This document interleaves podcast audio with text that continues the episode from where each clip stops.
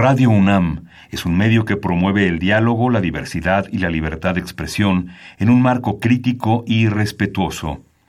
Los comentarios expresados a lo largo de su programación reflejan la opinión de quien los emite, mas no de la radiodifusora.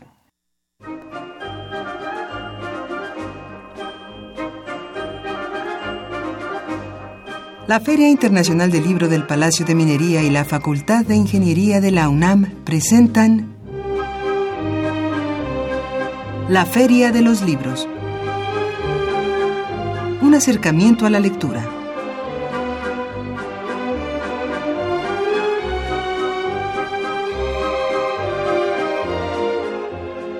Amigos, muy buenas tardes, bienvenidos a la Feria de los Libros, hoy lunes 9 de octubre del 2017. Transmitimos completamente en vivo aquí en la cabina de Radio UNAM en el 860 de amplitud modulada.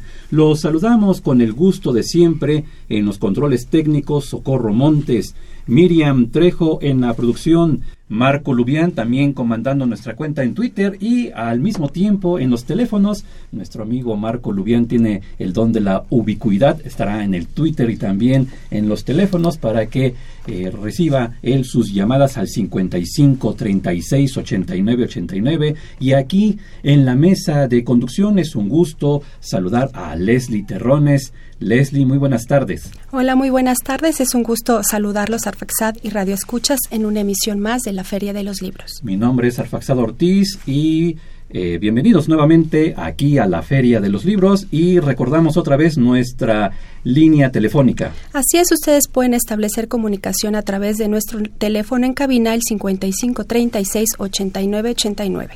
También nos pueden seguir en Twitter, ahí somos arroba ferialibros y mi cuenta particular amigos arroba Ortiz, ahí en Twitter nos encontramos, ahí nos saludamos. También tenemos nuestro correo electrónico. La feria de los libros arroba gmail.com. Pueden seguir esta transmisión en vivo y en directo a través del www.radio.unam.mx y claro, también estamos en Facebook facebook.com Filminería. Y si gustan escuchar programas anteriores de esta, la Feria de los Libros, lo pueden hacer en www.radiopodcast.unam.mx todas estas vías de comunicación para ustedes, amigos radioescuchas, aquí en la Feria de los Libros. Y Leslie nos dice quién es nuestro invitado de hoy. En cabina vamos a conversar con Roberto Mezquita, poeta, ensayista, traductor y director comercial de Valparaíso, México y Círculo de Poesía, quien nos hablará sobre este proyecto editorial y sus novedades. También tendremos nuestras notas de pie de página con novedades editoriales para esta semana, así que preparen pluma y papel y también nuestras recomendaciones de cartelera de actividades en torno al libro y la lectura, todo esto en los próximos minutos aquí en la Feria de los Libros. Y mucha atención porque ahí va nuestra pregunta, la pregunta de todos los lunes para que aquellos que la respondan a través del 55 36 89 89 o por medio de nuestra cuenta en Twitter arroba Libros puedan entrar en nuestro sorteo, sorteo que se hace al final de nuestro programa para anunciar a nuestros ganadores. Y ahí va la pregunta, ya que estaremos hablando sobre esta colección Valparaíso México y Visor Libros México que se abocan primordialmente a la publicación y divulgación de la poesía, pues precisamente nuestra pregunta va en ese sentido. ¿Eres lector de poesía? Sí, no, ¿por qué? Repito la pregunta, ¿eres lector de poesía? Sí, no, ¿por qué? Y Leslie nos dice el primer ejemplar que se va de obsequio. Un ejemplar de El Diablo de Ayari Velázquez, una cortesía del Fondo Editorial de Querétaro. También tenemos un ejemplar de Rincones de Metal de David Atié, cortesía de la Editorial Praxis y un saludo a nuestro amigo David Atié que también lo hemos tenido aquí en el programa. Y finalmente un ejemplar de Veneno de abeja de Alfredo Núñez Lanz, ilustrado por Ricardo Belmore, una cortesía de Textofilia Ediciones. Ahí están los libros, ahí está la pregunta. ¿Eres lector de poesía? Sí, no, ¿por qué? A responder a nuestro teléfono 55 36 89 89 en arroba Feria Libros, también ahí pueden responder amigos. Y bueno, ya toca el turno para escuchar nuestra nota de pie de página, nuestra recomendación en novedad editorial y ya regresar con nuestro invitado Roberto Amezquita aquí en la Feria de los Libros.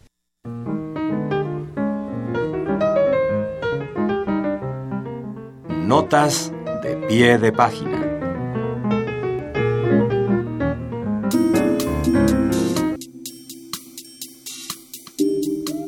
Valparaíso Ediciones publicó La chica que se ha quedado sola, de Mariel M. Damián. En esta obra, la voz poética de la autora emerge con la fuerza de quien llega para quedarse. Dueña de una sensibilidad tierna y líquida como los peces que nadan entre sus versos, la joven poeta mexicana presenta un universo pleno de matices donde el amor preside majestuosamente. No es, en su caso, una figuración tópica del amor conceptual, sino amor de verdad, entendido y expresado en toda su extensión cósmica, de fuerza luminosa que configura e impulsa la existencia. La poesía de Mariel M. Damián posee una exquisitez de difícil definición, un suave balanceo que transporta con dulzura a contenidos profundos y vigorosos como la melancolía, la identidad y la esperanza. La chica que se ha quedado sola, de Mariel M. Damián.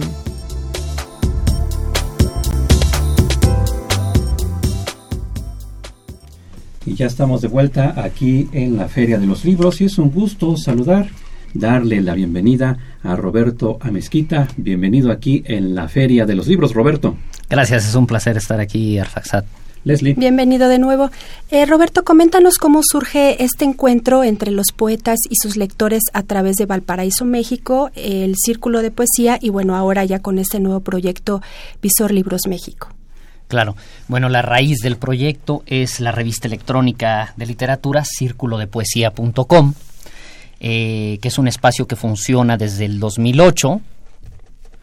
Es decir, estamos eh, cerquísima de cumplir los 10 años publicando la mejor poesía eh, en todas las lenguas.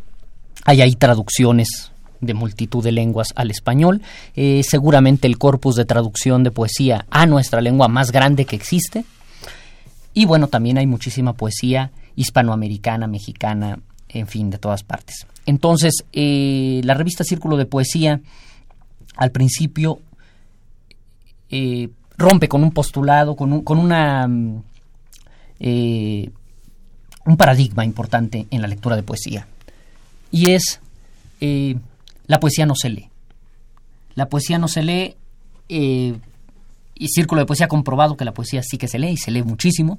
Eh, cumplimos hace apenas tres semanas seis millones de lectores 6 millones de visitantes en nuestra revista. Eh, además, el tiempo de permanencia promedio es de 3 minutos, es decir, la gente que entra a círculo de poesía.com está leyendo al menos un poema, está revisando los materiales verdaderamente, es decir, es público especializado.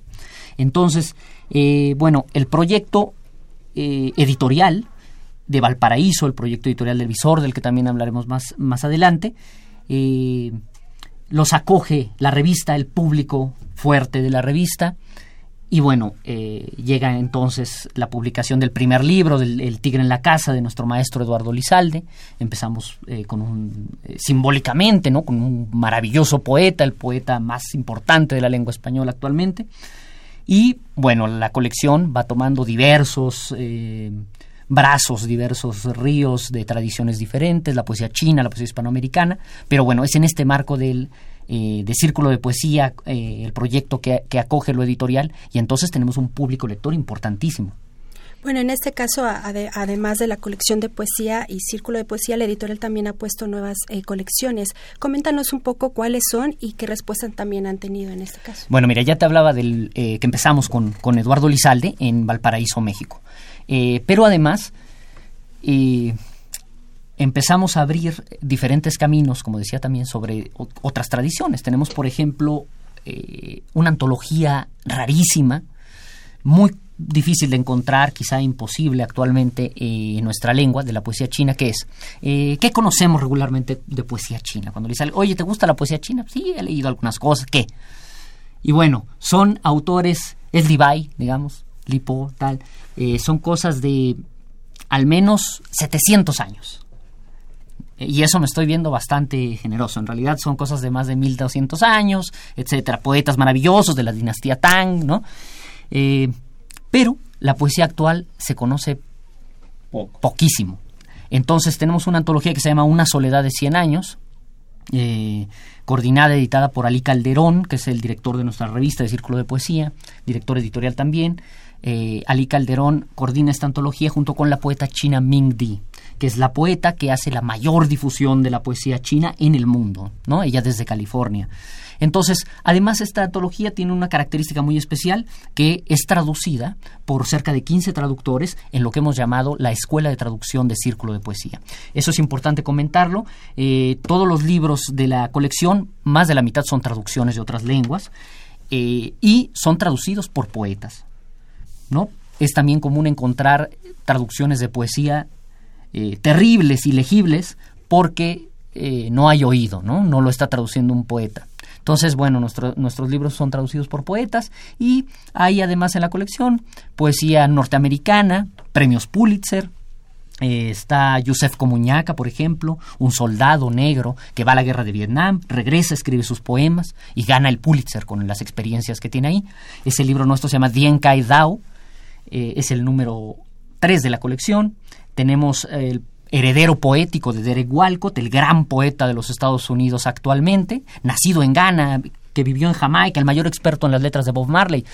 Es decir, esta configuración ¿no? norteamericana y del mundo, pero eh, el mayor poeta de esa lengua, que es Kwame Dawes, tenemos su libro que se llama eh, Vuelo y otros poemas. Y finalmente, eh, en, en cuanto hablemos un poco más de otros títulos, también es importante mencionar primero que tiene una circulación muy importante, una circulación eh, nacional e internacional muy fuerte la colección, eh, algo que no se había dado, eh, o al menos en mucho tiempo en poesía, y bueno, estamos muy contentos por eso. Y bueno, en este caso también, como nos comentabas hace un momento, nos gustaría hablar un poquito más sobre la poesía en México, ¿no? En la que se ha se ha dado cada vez mayor mayor peso en algunas editoriales independientes pequeñas.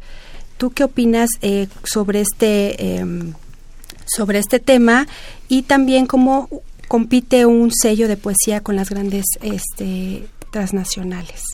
Bueno, esa pregunta muy bonita eh, por el panorama que hemos vivido, que hemos visto en, Valparaíso, México, en Círculo de Poesía, en Visor Libros. Eh, la poesía mexicana tiene una potencia importantísima, está viviendo un momento maravilloso, se está leyendo cada vez más, con, con dificultad, con em, tesón, el esfuerzo que se hace para sacar la poesía y, y que se lea. Incluso la lengua entre los países de, del continente eh, casi no se conoce, no conocemos aquí, no hemos leído del todo eh, la poesía venezolana, la poesía chilena, la poesía cubana. Eh, en México sí un poco, es un poco más solidario el país, pero bueno, en Argentina te encuentras con que pues, de poesía mexicana conocen a Sor Juana, a Octavio Paz, a José Emilio Pacheco y nada más. Entonces una de las vocaciones de la colección Valparaíso México es precisamente esa. La poesía viva, los autores em, que consideramos más importantes del panorama actual mexicano, que eh, salgan a las otras lenguas, que salgan a los otros países de nuestra propia tradición, etcétera, y eso hemos conseguido. Y bueno, eh, ¿cómo se compite con las grandes editoriales, esto del editorial independiente? Eh, yo siempre lo pienso, este, ese rumor, esa frase hecha, digamos, de editorial independiente. Nuestra editorial no es una editorial independiente, preferimos decir que es una editorial soberana eh, la poesía soberana, decimos en el encuentro de poesía de la Ciudad de México que organizamos cada año. Y creemos que nuestras, nuestros sellos editoriales, al igual que nuestra revista, es soberana. Eh, desde ahí se compite entonces, por, por usar todavía esa palabra, con esos grandes sellos editoriales. Pero ¿qué es un gran sello editorial hablando de la poesía? Quizá hablando de la narrativa tenemos un negocio eh, inmenso de otras características, donde incluso la, la, literatura deja de importar. Eh, a veces, ¿no? También, ¿no? Pero ahí tenemos esos grandes tiburones editoriales. Y la poesía es otro, es otro mundo, es otro matiz, otra forma, otro modo. Eh, y entonces, lo que yo, lo que yo pienso es que, ¿quién es la, gran editorial de poesía? Es Visor Libros, eh, con esta tradición impresionante eh, que tiene en España y que ahora se está haciendo en México. Entonces, esa es la gran editorial. al mismo tiempo que, por la lectura que hemos notado por la venta de nuestros libros en el país, Valparaíso, México, es la gran editorial de la poesía. Lo que se está leyendo en este momento es esto. Entonces, lo que yo pienso es, eh, al nivel de competir en la poesía, más bien es tener la solidaridad en estas que son las grandes editoriales de poesía, de eh, acoger los diferentes discursos de poéticos y ponerlos al alcance de los lectores. Estamos platicando con Roberto Amezquita acerca de eh, Valparaíso Ediciones, Visor Libros, Círculo de Poesía. Les recuerdo las la pregunta, más bien les recuerdo la pregunta, ¿eres lector de poesía? Sí, no, ¿por qué?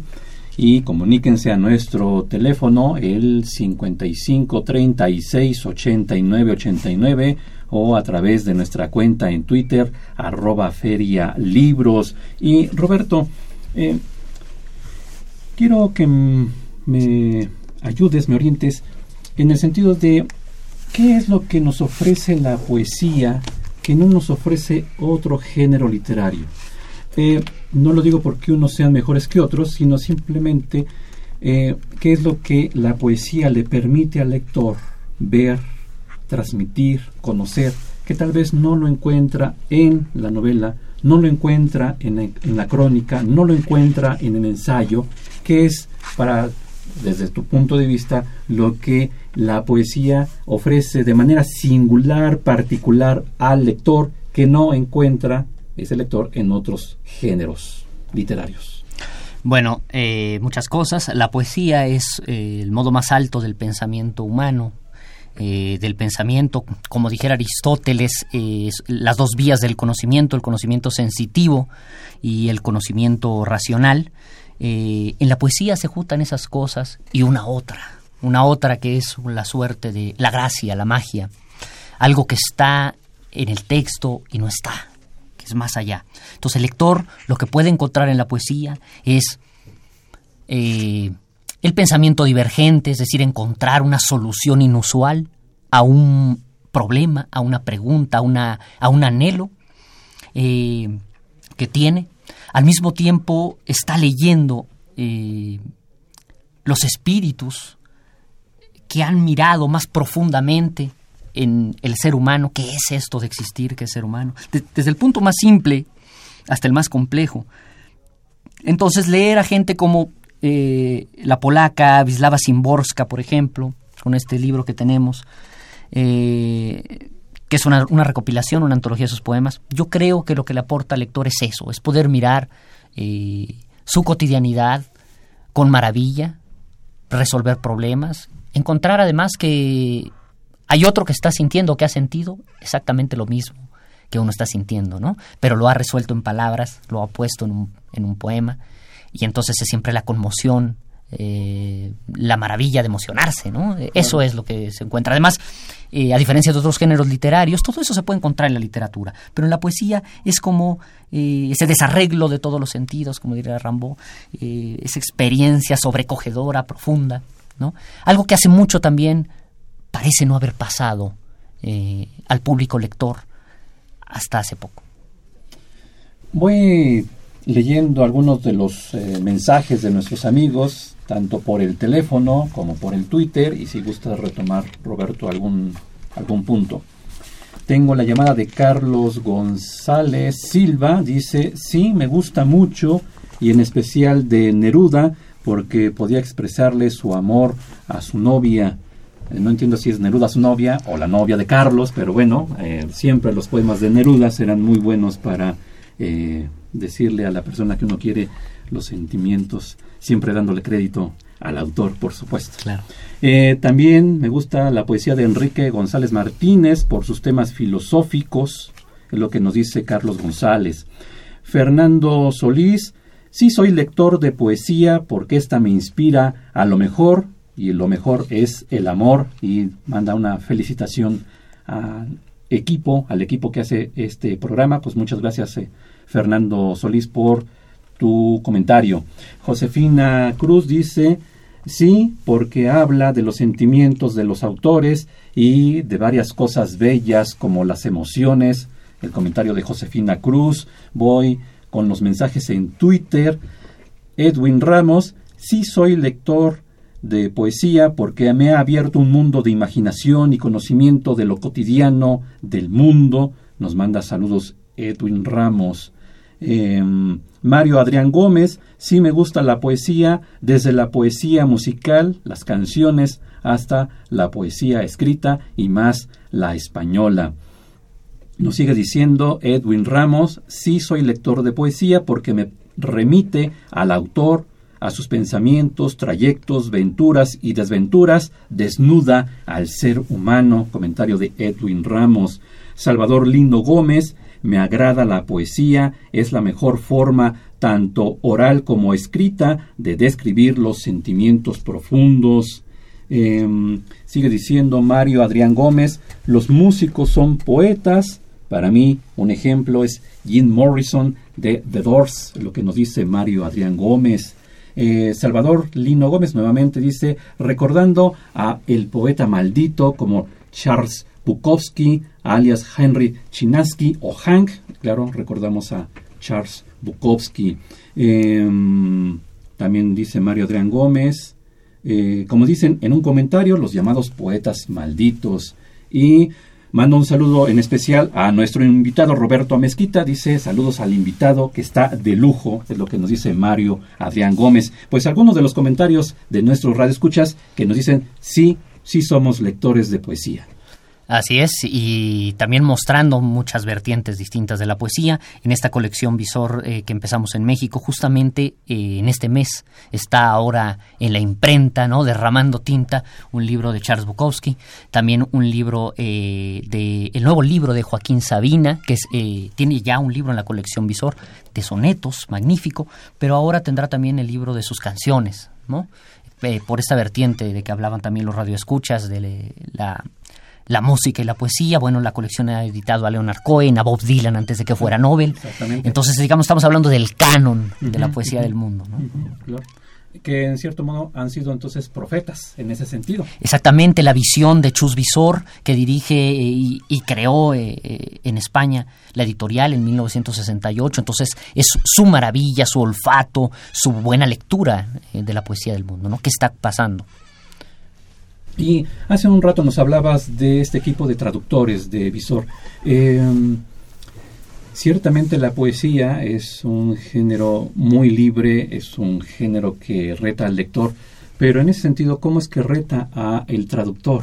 El traductor que de repente se encuentra con un poema y cómo trasladar no solamente el lenguaje, sino las figuras, los ambientes, eh, los personajes en un momento dado, para que ese poema siga transmitiendo lo que el autor quiere, pero obviamente a través de una lengua diferente. ¿Cómo ha sido este proceso, este aprendizaje de traducir poesía?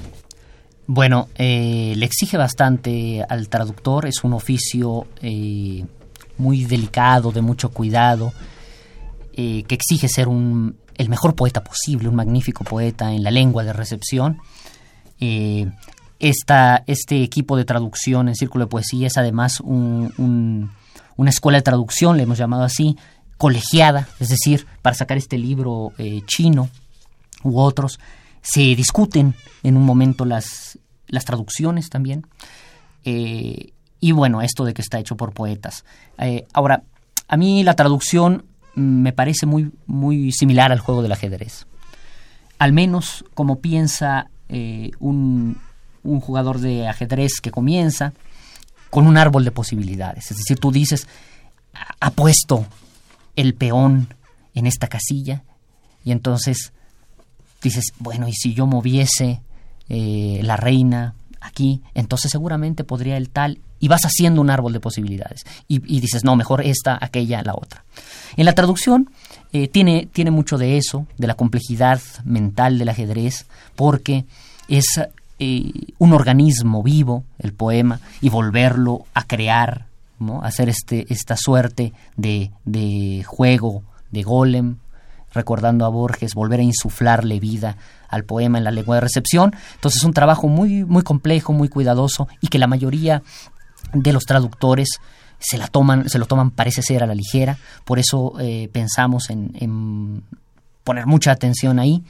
Eh, bueno, y en Círculo de Poesía se ha desarrollado esta escuela porque cada día la revista exige traducciones del ruso, del sueco, del rumano, del italiano, del portugués, etcétera.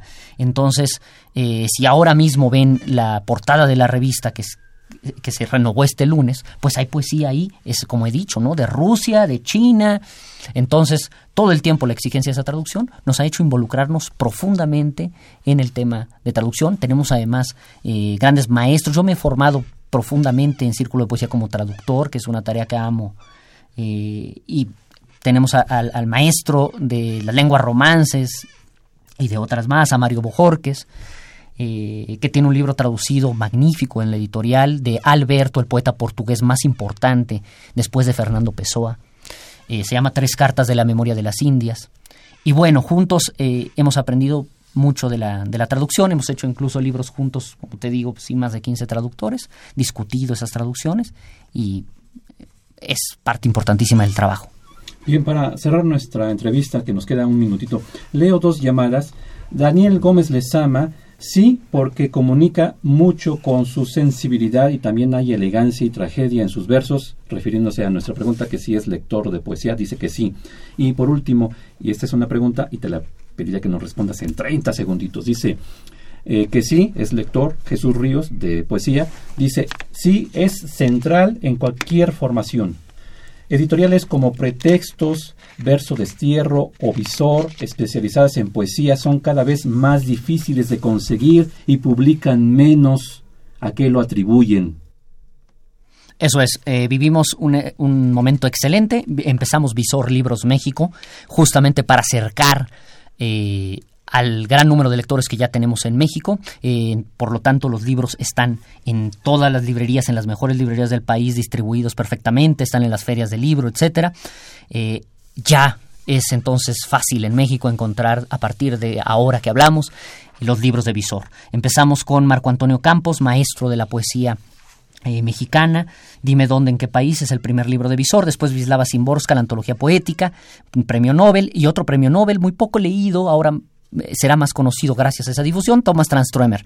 Y bueno, entonces creo que los libros están en todas partes y son accesibles ahora, tanto Visor Libros como Valparaíso, México. ¿Dónde los conseguimos? Los, conseguimos en las librerías Gandhi del país, en el Fondo de Cultura Económica, en el Péndulo para la Ciudad y tenemos además muy importante nuestra tienda en línea en Círculo de Poesía, entonces círculodepoesía.com, ahí van a encontrar una pestaña a la tienda y van a encontrar el catálogo de más de 50 libros de Valparaíso, México de poesía, la mejor poesía eh, mexicana y del mundo y Visor Libros que empezamos felizmente ahora. Pues Roberto, un gusto que hayas estado con nosotros aquí en la Feria de los Libros. Ahí está la invitación, amigos, para que se acerquen a estos sellos editoriales. Nos vamos, Leslie. Así es, gracias por acompañarnos y que tengan una excelente semana. A nombre de Leslie Terrones, Miriam Trejo, Marco Lubián, Araceli Madrigal, Montserrat Rosas, Don Humberto Sánchez Castrejón y del mío propio, Arfaxado Ortiz, les agradecemos su sintonía y tenemos una cita el próximo lunes aquí en la Feria de los Libros, 2 de la tarde, Radio NAM 860 de AM y mientras tanto recuerden que leer es estar vivo. Muy buenas tardes amigos Escuchas, como cada lunes es un placer saludarlos en esta Feria de los Libros para invitarlos a algunas de las mejores actividades culturales para esta semana. Para recordar al escritor, periodista y catedrático universitario René Aviles Favila, se llevará a cabo una mesa redonda en la que se abordará su obra con la participación de Óscar de la Borbolla, Jairo Calixto, María Luisa La China Mendoza, Miguel Sabido y Juan Ignacio Aranda. La cita es mañana martes 10 de octubre a las 19 horas en la sala Manuel M. Ponce del Palacio de Bellas Artes. La entrada es libre. Además, esta semana se realizará una sesión más del ciclo Lo joven y lo clásico.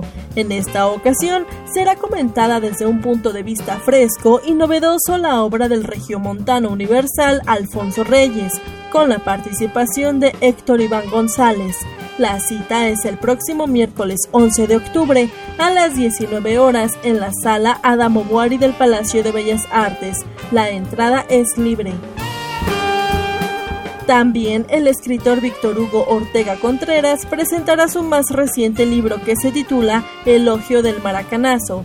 Acompañarán al autor Gabriel Rodríguez Lisiaga y Aldo Rosales. Modera María Amor. La cita es el próximo viernes 13 de octubre a las 19 horas en el Centro de Creación Literaria Javier Villaurrutia que se ubica en Avenida Nuevo León, número 91, Colonia Condesa. La entrada es libre. Y por último, pero ya lo saben, no por eso menos importante, se llevará a cabo una lectura en voz alta del cuento El gato negro de Edgar Allan Poe. La crítica lo considera uno de los más espeluznantes de la historia de la literatura. La cita es el próximo sábado 14 de octubre a las 10 horas en Itaca Escuela Superior de Negocios, que se ubica en Porfirio Díaz número 50, Colonia San Jerónimo Lídice. La entrada es libre. Les recordamos que si desean consultar estas y más recomendaciones, pueden hacerlo a través de nuestra cuenta oficial en Twitter, arroba ferialibros.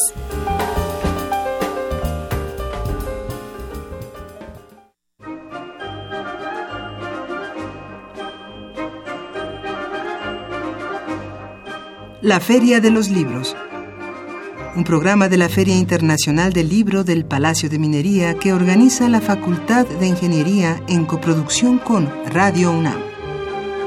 Idea original Fernando Macotela.